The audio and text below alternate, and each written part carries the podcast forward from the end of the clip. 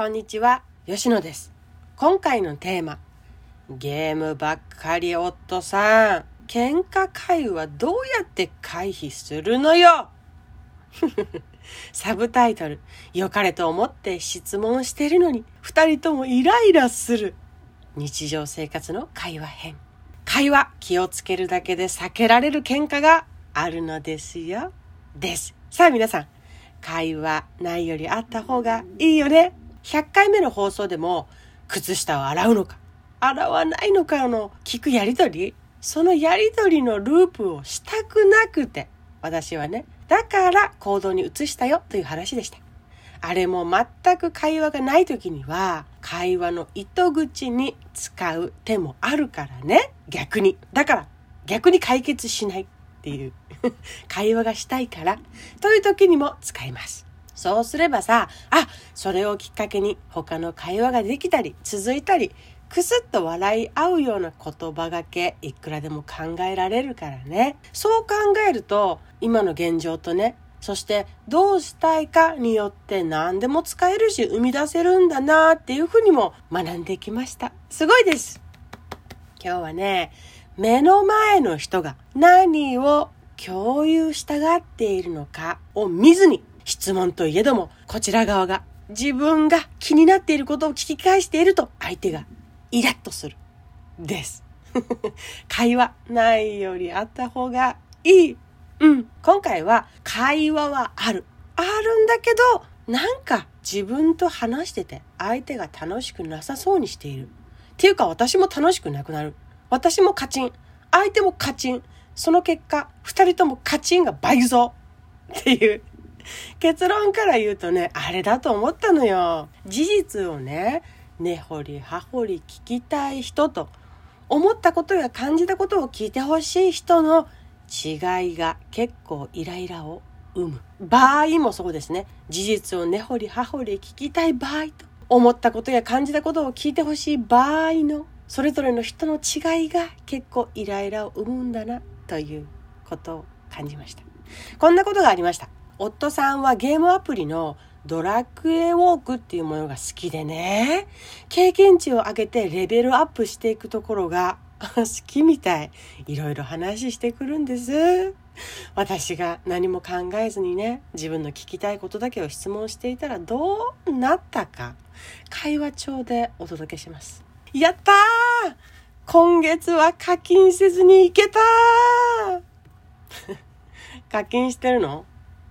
あ、うん。上限決めてるし、他に無駄遣いしてないからいいかなって思って。上限いくら？ん？最高でも3000円。ゲーム内でお得に使えるやつがあるんだよ。ゲームに現金使って何がいいの？は？俺、吉野になんか迷惑かけてる？あー、さっきまで楽しかった気分が台無し。なったわけよ。これさ、私からの質問も特に悪気はないよね。相手からゲームの話、課金のワード、出てきたから、相手が出してきたから、話に乗ってあげたのに、ですら感じちゃうよね。は？話しかけてきたのはそっちでしょまったく っていう。誰も誰も悪くないのよ。わかる。本当にわかる。それを少し変えると、こうなります。では、体験してみてください。行きましょうやったー今月課金せずに行けたーおーやったね何？課金せずに行ける時もあるんだ。そう。俺の戦略の賜物だな。このゲーム本当に憎いほどよくできててさ、やめ時がわからない男いっぱいいると思う。へえ、あなたが課金までして、しかもそこまでハマって、ベタ褒めするほどのゲームなの？何よ、その魅力はどこにあるのよ？おうおうおうおう、よくぞ妻さん聞いてくれた。まずね、このゲームはこういう設定でね、こうやって遊ぶゲームでね、いかにここをこうしていくかっていうのが一番の頭の使いどころでね。いやいや、しかもさ、課金だけすれば勝てるようなゲームじゃないんだよ。ガチャっていう、そこでしか得られないものとか、実際に歩いて歩数を稼がないといけない要素もあってね。なんたらかんたらなんたらかんたらぺちゃくちゃぺちゃくちゃ。だから俺は賢く課金して、無料ベースで楽しんでんのよ。そっか。わあ、そっか、そういうことだったのね。あ、わかった。そういう視点ってさ、仕事でもあなた使ってるし、一日中それを磨いてるのね。それはすごいと思う。みたいな会話。今聞いててどうでした？楽しそうに生き生きしてるでしょ？え、私の読み方だって？それもある。けど、会話の中身も二人の感情も全然違うことにお気づきだろうか。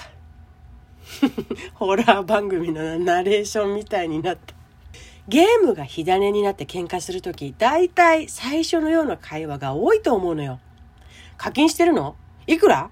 もったいない。ゲーム？その時間他に当てられない？私はしてないのに。ねえ、優先順位。ねえ、ゲーム？は？それより大事なことあるでしょ？私や家庭の時間より大事なの？みたいなね。何でもそうです。その人が咲きたい時間に対しての喧嘩、お互いにあるでしょう。話し合いの余地はたくさんあります。ええ、ええ、え。だから、それぞれの関係性での細かいすり合わせは必須なのよ。避けられません。けどね、相手がテンション上がって純粋に好きで楽しんでいるのなら、その気持ちに焦点を当てて一緒に話を盛り上げていったらいい。自分が考えてきでやっている事柄をビシッと断絶されるって、やっぱり反発を生んじゃう。誰だって。自分もそう。は？あ私の身にもなってよね。なんですよね。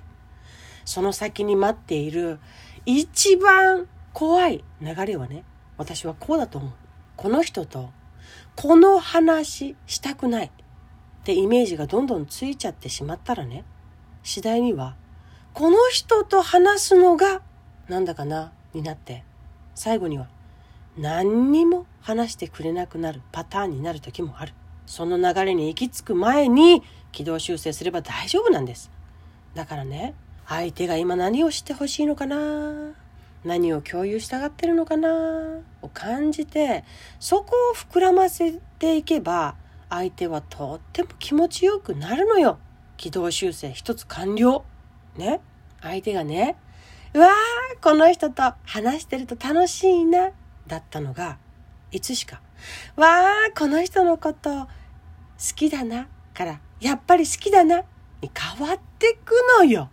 さっきのね、私の夫さんの場合だったら、何が一番言いたかったと思いますか？私はこれに尽きると思います。このドラクエウォークのゲーム、とっても楽しい俺、やってて楽しいそれだけが言いたかっただけなの。それだけなの。分かってほしいのは。だから、そこを話してもらう。すると、彼は一番喜ぶ。聞いてもらえた。分かってもらえた。になるわけですよ。課金しようかしないかで迷っての相談でもないし、自分の楽しめる範囲で課金してるんだから、そこにあれこれジャッジされたくないわけよ。純粋に、楽しい俺が言いたいからね。ゲームしている俺、罪悪感で悩んでます。という打ち明け話でもないし、相談でもないんです。私もね、いろんなコミュニケーション通して、失敗して、気づいて、いろいろ感じながら実践しているわけですよ。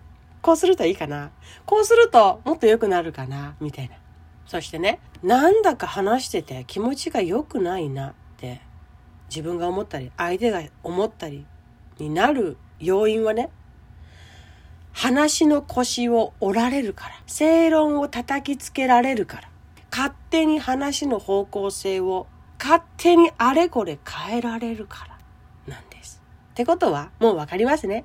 それをしないで聞くだけで、とっても楽に自然体に相手が話しかけてきてくれるんですよ。メールとか LINE とかだけではなかなか難しかったりするけど、毎日会ってて人となりも分かっているあなたなら、きっとすぐに使いこなせていくと思う。毎日顔を合わせることの最大のいいところは、コミュニケーション失敗しても、もうこれっきりさよならにならないこと。失敗しても後で会う。明日会う。明後日会う。明日も会う。明後日も会う。何回でもチャンスが与えられてるってこと。もう嬉しい、悲しい、嬉しいですよ。私はそう思う。それを胸に試行錯誤しております。あなたの仲間の一人でございます。さあ今日は好きなゲームにもとことんのめり込む。そんな夫さんと私の改めた会話の基本編でした。それではまた次回。